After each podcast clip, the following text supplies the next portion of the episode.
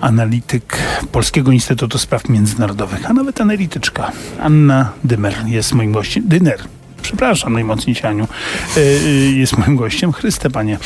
Dobrze zaczynam, ale teraz poważnie.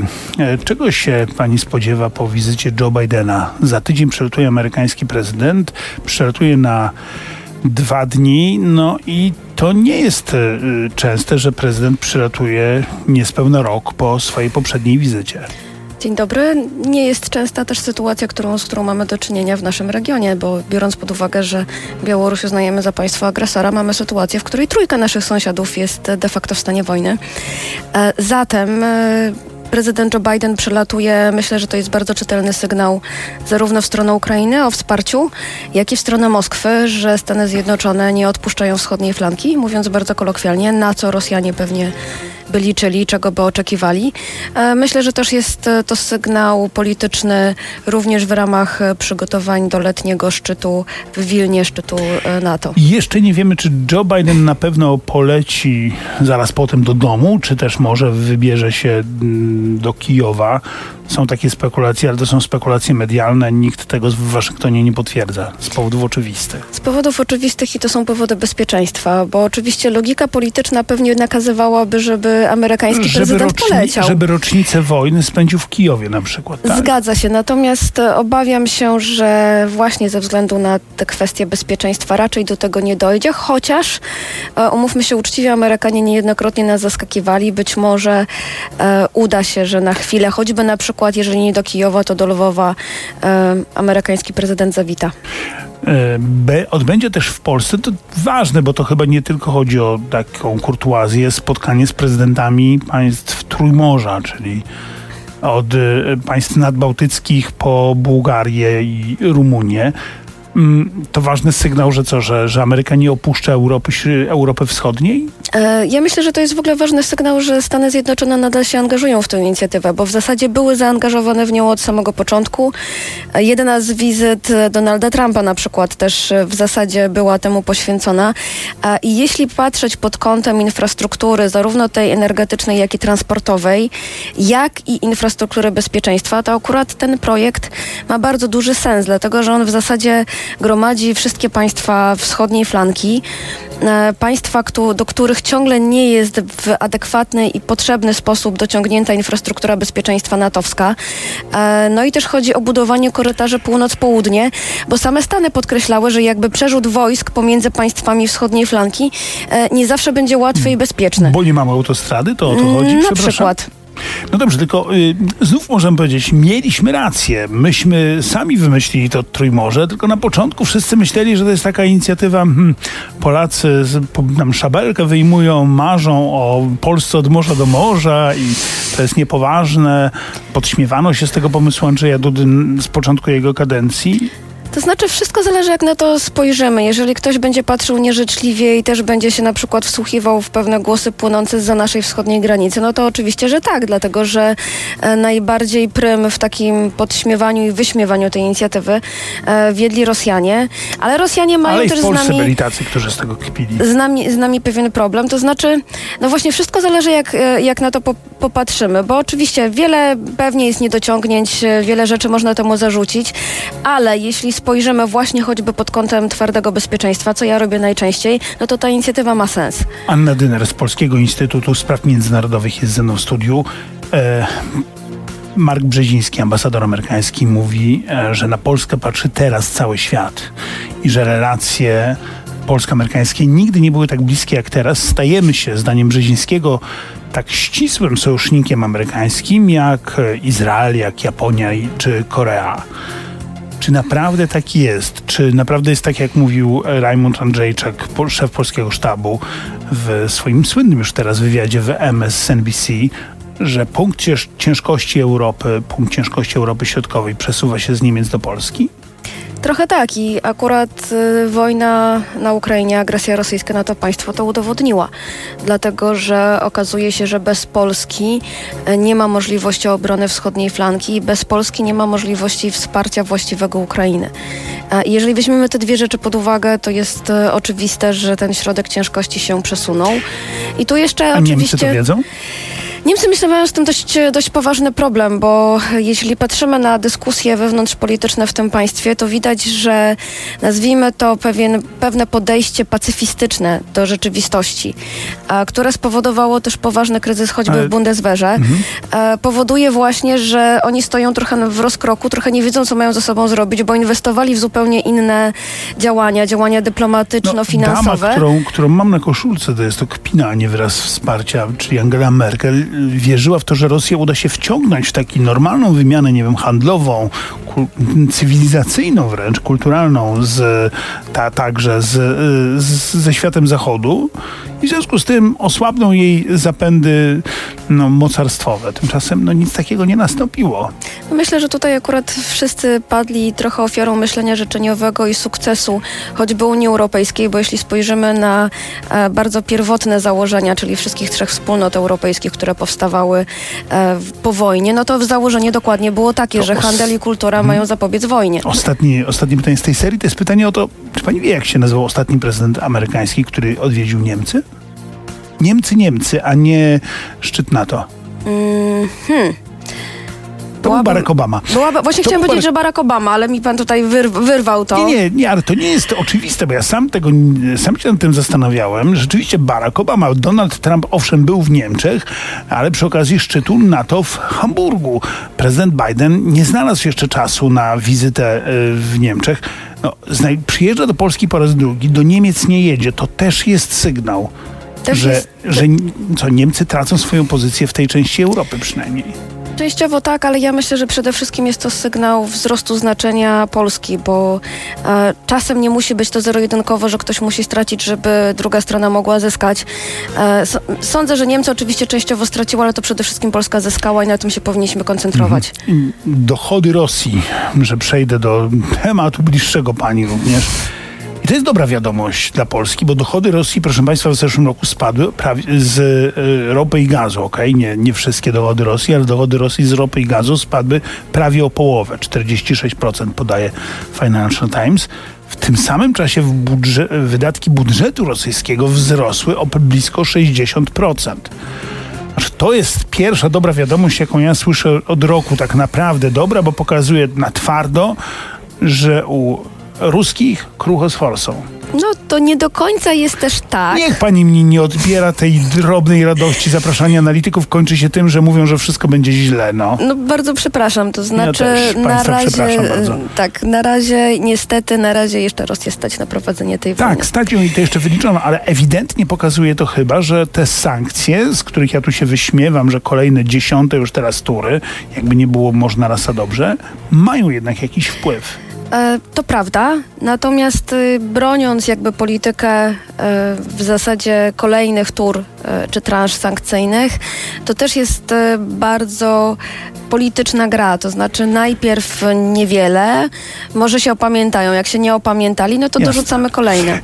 Jak to się wszystko skończy? I czy w związku z tym, że Rosjanie odczuwają już skutki tej wojny ekonomicznie, cokolwiek zmieniło się na Kremlu? O tym wszystkim porozmawiamy w części internetowej naszej rozmowy i w internetowym radiu RMF24. Zapraszam serdecznie. No właśnie, a słuchaczom życzę miłego weekendu, ale już się pożegnałem. Tak mnie szybko pożegnaliście. Drodzy słuchacze, RMF24 i ci, którzy nas oglądają i są z nami w mediach społecznościowych, Anna Dyner z Polskiego Instytutu Spraw Międzynarodowych ze studia nie uciekła.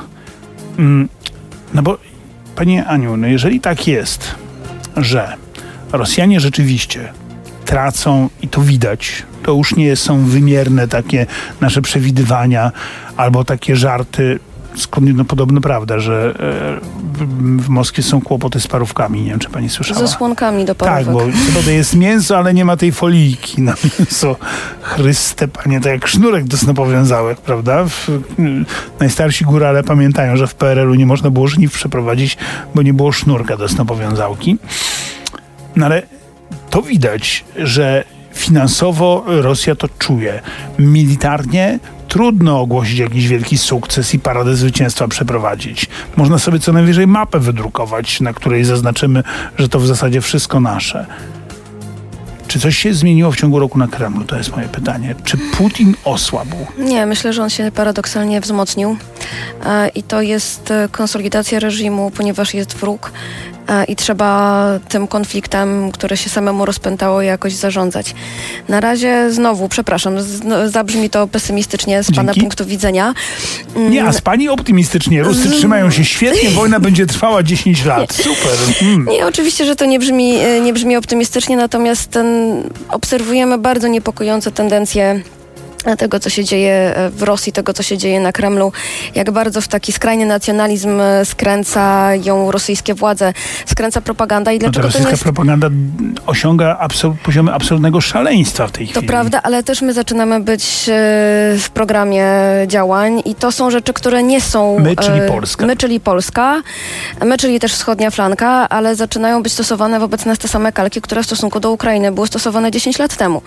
Więc jeśli bierzemy pod uwagę, że to może być jakiś rodzaj przygrywki, to właśnie po pierwsze musimy wspierać Ukrainę najbardziej jak się da bo prawda jest taka, że jeżeli Ukraina padnie, no to następni tak, w kolejności no. są. Znaczy, no jeżeli w rosyjskiej propagandzie słyszymy, że Warszawa była rosyjskim miastem, a my idziemy po swoje, no to co to dla nas może optymistycznego oznaczać? Właśnie, co to za różnica, jeżeli Kijów był rosyjskim miastem i zabieramy Kijów, a Warszawa była rosyjskim miastem, weźmiemy Warszawę, a Helsinki są rosyjskim miastem, weźmy sobie Helsinki. Helsinki. A co do mówić o państwach bałtyckich i jeszcze Nie, pewnie... no państw bałtyckich nie ma w ogóle, tam są jakieś drobiazgi po drodze.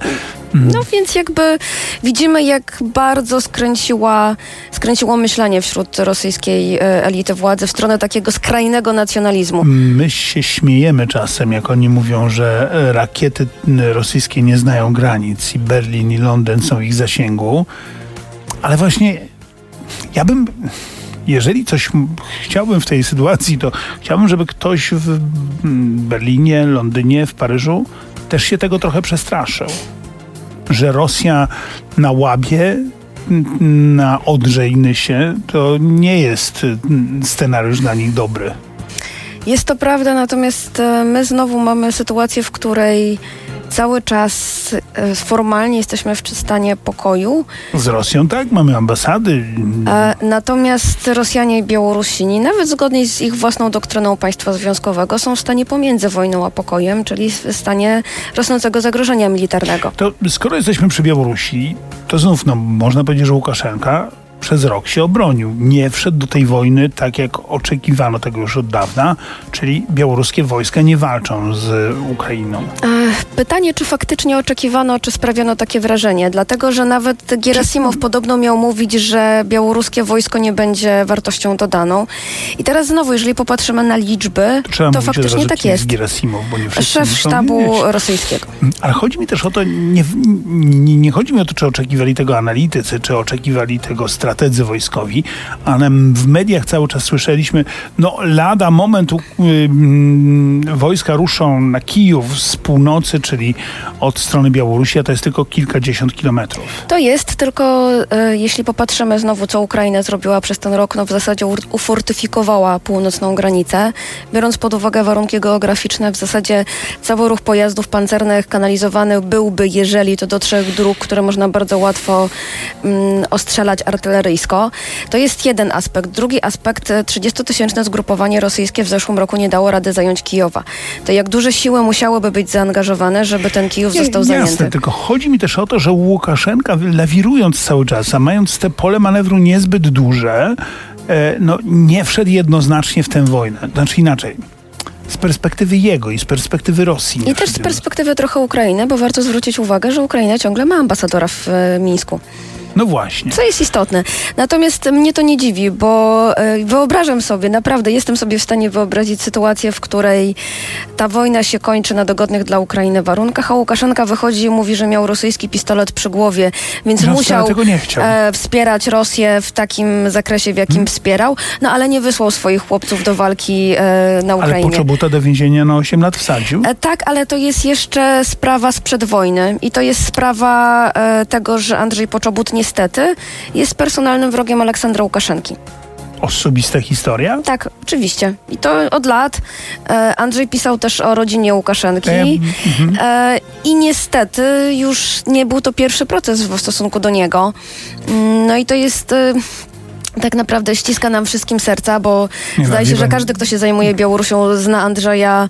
E, ja prywatnie go uwielbiam i jak patrzę A na te zdjęcia... nie da się go nie uwielbiać. No to prawda, Znaczy, więc, y, więc y, no, ja mam bardzo osobisty stosunek do tego i Ja tutaj też mam osobisty wychodzę poza ramy analityczne, absolutnie. Znaczy ja mam wyłącznie os, y, osobisty stosunek, bo wydaje mi się, że jakby służbowo to wszyscy wiemy.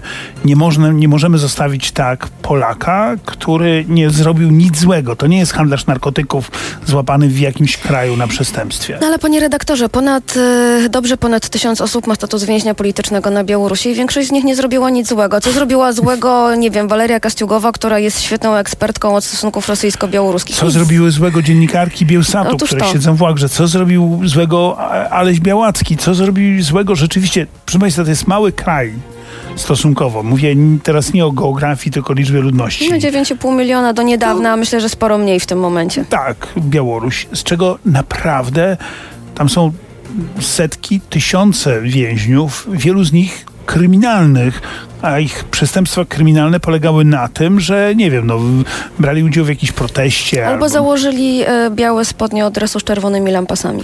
No właśnie, i za to można trafić albo dostać pałką po plecach, to nie jest najgorzej. Ale to już jest y, w tym momencie niestety jedna z trafić bardziej optymistycznych Tak. y, wersji. No dobrze, czy, No Andrzej, kolejowi- czy my możemy wyciągnąć dziś poczobuta z więzienia? No nie my dwoje, tylko czy Polska może... Czy Powiem ma... tak, są dwie, dwie trudności. Hmm? Pierwsza jest taka, że Andrzej niestety nie ma polskiego obywatelstwa.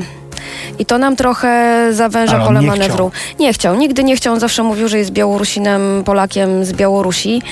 E, nieco inaczej to wygląda w sytuacji choćby pani Angeliki Borys i tutaj choćby prawo konsul ma do tego, żeby Mhm. być na procesie. Nie daj Boże, gdyby znowu e, ten rygor aresztu domowego został zamieniony na e, więzienie, to też jest prawo do opieki konsularnej. Do tego Białorusini nie mogą odmówić, bo sami się bardzo często powołują na konwencje międzynarodowe o stosunkach dyplomatycznych czy Jasne. konsularnych, więc to jest jeden element. I drugi element, jak znamy Andrzeja, to on by się chyba wściekł niemożliwie, gdybyśmy w cudzysłowie go i za coś przehandlowali, e, bo ja znam jego podejście i on Nie, on zawsze jest mówił, że nie. pryncypialny w takich sprawach, to jest prawda. E, choć oczywiście my mówimy, no pryncypia pryncypiami, ale Andrzeju musisz żyć i... E, No, tylko jak go znamy, to, po, to on by powiedział, no dobrze, a czym ja się różnię od tych e, setek innych więźniów politycznych. I moim zdaniem to jest w ogóle jakby moralny obowiązek całego Zachodu. Polska w tej chwili zamknęła, przepraszam, że pani wchodzę w słowo, przejście graniczne w Bobrownikach, Bobrownikach, tak? tak. I teraz, no, wszyscy mówią, to jest taki element presji, pokazywania, dobra, zróbcie coś z tym, no bo możemy zamknąć wszystkie. Możemy, to prawda. I wtedy myślę, że Chińczycy mogliby się wkurzyć. Dlatego, że nadal część transportu kolejowego przez terminal w Małaszewiczach e, z Chin dociera do nas właśnie przez terytorium Okej, Białorusi. Chińczycy mogliby się wkurzyć. Chińczycy mogliby mm, wtedy wkurzyć się nie tylko na nas, mogliby się wkurzyć na Białoruś. Myślę, że prędzej by się na Białoruś wkurzyli i podobno e, przy kryzysie granicznym, e, kiedy był ten szter, słynny szturm na Kuźnicę, e, to Chińczycy okazali pewne swoje niezadowolenie, dlatego że jakby nie na to się umawiali z reżimem Łukaszenki. To znaczy, jak Łukaszenka za bardzo y, pogorszy sytuację, relacje z Polską, jak my postawimy szlaban na granicy, to Chińczycy nie bardzo, znaczy transport kolejowy padnie. No ta gałąź na pewno. Kolejowy, no bo przez co musiałby iść? Musiał być przez Turcję. Na przykład albo lotniczo, albo morsko, Nie no, mówię kolejowo. kolejowo dokładnie. No, wiadomo, że, lotni, że no, Białoruś nie ma specjalnie y, rozbudowanego dostępu do morza, więc akurat to No nie, nie, to ma, to chodzi. prawda, aczkolwiek nie przeszkadzało jej to produkować krewetek swego czasu, e, czyli słynny e, import zamieścienie, czyli po prostu przeklejanie Tak, e, tak. przeklejanie etykietek. No my się złośliwie śmialiśmy, że jezioro pod Mińskim jest nazywane Morzem Mińskim, więc na pewno jest to eksperymentalna hodowla imienia bohaterów rewolucji październikowej, bo to pewnie byłoby mniej więcej tak. No dobrze, a teraz poważnie. Nie, wra- Wracając do tego, czyli my, wrócę jeszcze na Andrzeja Poczobuta, nie mamy przesadnie możliwości wpływu na, e, na, na, na Łukaszenkę, żeby zmusić go albo skłonić. No bo to jest kij i marchewka. Nie bardzo mamy marchewkę. Czy marchewka by się znalazła tylko znów nie w No tych nie, ale- warunkach No politycznych właśnie chciałem e, powiedzieć, wojennych. no, będziemy teraz ocieplać e, sytuację mm, mm, Łukaszenki, w sytu- kiedy on atakuje Kijów, kiedy on no, z jego terytorium Rosjanie ostrzeliwują Ukrainę, no raczej nie możemy tego No zrobić. Zdecydowanie tak, natomiast absolutnie naszym, to co chciałam powiedzieć jeszcze przed chwilą, moralnym obowiązkiem jako państw Zachodu jest upominanie się o wszystkich więźniów politycznych. Oczywiście Andrzej Poczobut, tak. działacze ZPB są nam najbliżsi, bardzo bliscy są nam też dziennikarze Bielsatu siłą rzeczy. E, natomiast, e, tak jak mówię, no ja mam tam wśród więźniów politycznych co najmniej kilkoro znajomych. To kończę też znowu niefajnym tematem. y, Pytaniem, czy rosyjska ofensywa, bo wie pani, my jesteśmy przyzwyczajeni do tego, że Rosjanie uwielbiają swoje daty i okrągłe rocznice, czyli na dzień zwycięstwa muszą odnieść jakieś zwycięstwo, no a skoro jest y, y, rocznica ofensywy, no Więcej, dzień przed jest Dzień Obrońcy Ojczyzny. tak, za, tak, dzień zaszczytnika, tak? Mhm, wcześniej Krasnoarmiejca. Mhm. 24, czyli w piątek, e, e, nie ten, tylko za tydzień, e, rocznica wybuchu wojny. No i cóż, czy, czy ta ofensywa, o której wszyscy mówią, to, to będzie coś nowego, coś przełomowego, coś, czego jeszcze dotychczas nie, Nie widzieliśmy? Nie sądzę z kilku powodów. Oczywiście bardzo mocno się skupialiśmy w ostatnich dniach na tym, jak duże siły i środki Rosjanie zgromadzili mniej więcej na tym odcinku, gdzie spodziewamy się kilku e, działań ofensywnych. Pewnie będzie tak, że z dwa, trzy będą mylące, dwa, trzy będą faktycznymi e, celami. Natomiast e, pogoda sprzyja Ukrainie, dlatego że owszem, było trochę mrozów, ale one mają ustąpić. E, I nie da się na bardzo szeroką skalę używać ciężkiego sprzętu pancernego. Błocie. W błocie. Generał Błotow, jak niektórzy się śmieją, e, akurat tutaj e, Walczy po stronie, walczy po stronie tak, Ukrainy. Mm, Dobrze, a czołgi z zachodu zdążą dojechać? No jeśli e, nie uda się teraz Rosjanom spektakularnie przełamać frontu, to zdążą, dlatego że zaczynają się roztopy, a te roztopy lekko licząc co najmniej do kwietnia potrwają. Biorąc pod uwagę, że już ruszyły transporty do Ukrainy, co do tego nie mamy wątpliwości, to jest tylko kwestia determinacji e, ukraińskich pancerniaków, którzy się szkolą, e, ukraińskich e, zmecholi, że tak to ujmę, też, którzy się szkolą do tego, żeby jak najszybciej e, ten To sprzęt opanować. pytanie, mm, bo musimy już kończyć. To jest pytanie, czy pani zdaniem w końcu, kiedyś, dającej się przewidzieć w przyszłości F-16 trafią na Ukrainę? Nie wykluczałabym tego scenariusza, dlatego że jeśli e, już Wielka Brytania zadeklarowała, że rozpoczyna szkolenia ukraińskich pilotów, no to raczej nie po to, żeby latali e, Turystycznie. turystycznie e, i obsługiwali British Airways. Miejmy nadzieję w takim razie, proszę Państwa, że mimo czarnowictwa analityków, Przepraszam. to pani Em, zawód trochę, rozumiem, no, być realistą, a nie Albo wręcz czasami patrzeć na najgorszy możliwy scenariusz, bo jak się do niego przygotujemy, to cała reszta już nie będzie dla nas problemem. Ja właśnie mam takie podejście, tak, tak. To przygotujmy się na najgorsze, wszystko inne będzie miłym To zaskoczeniem. prawda. Bardzo pani dziękuję, Anna Dziękuję Dyner. również. Teraz wiem, jak się pani nazywa. To ciekawe, że mu na początku nie wiedziałem. Chryste, panie, co za obciach. E, dziękuję państwu serdecznie, tobie również. Do widzenia. Dziękuję.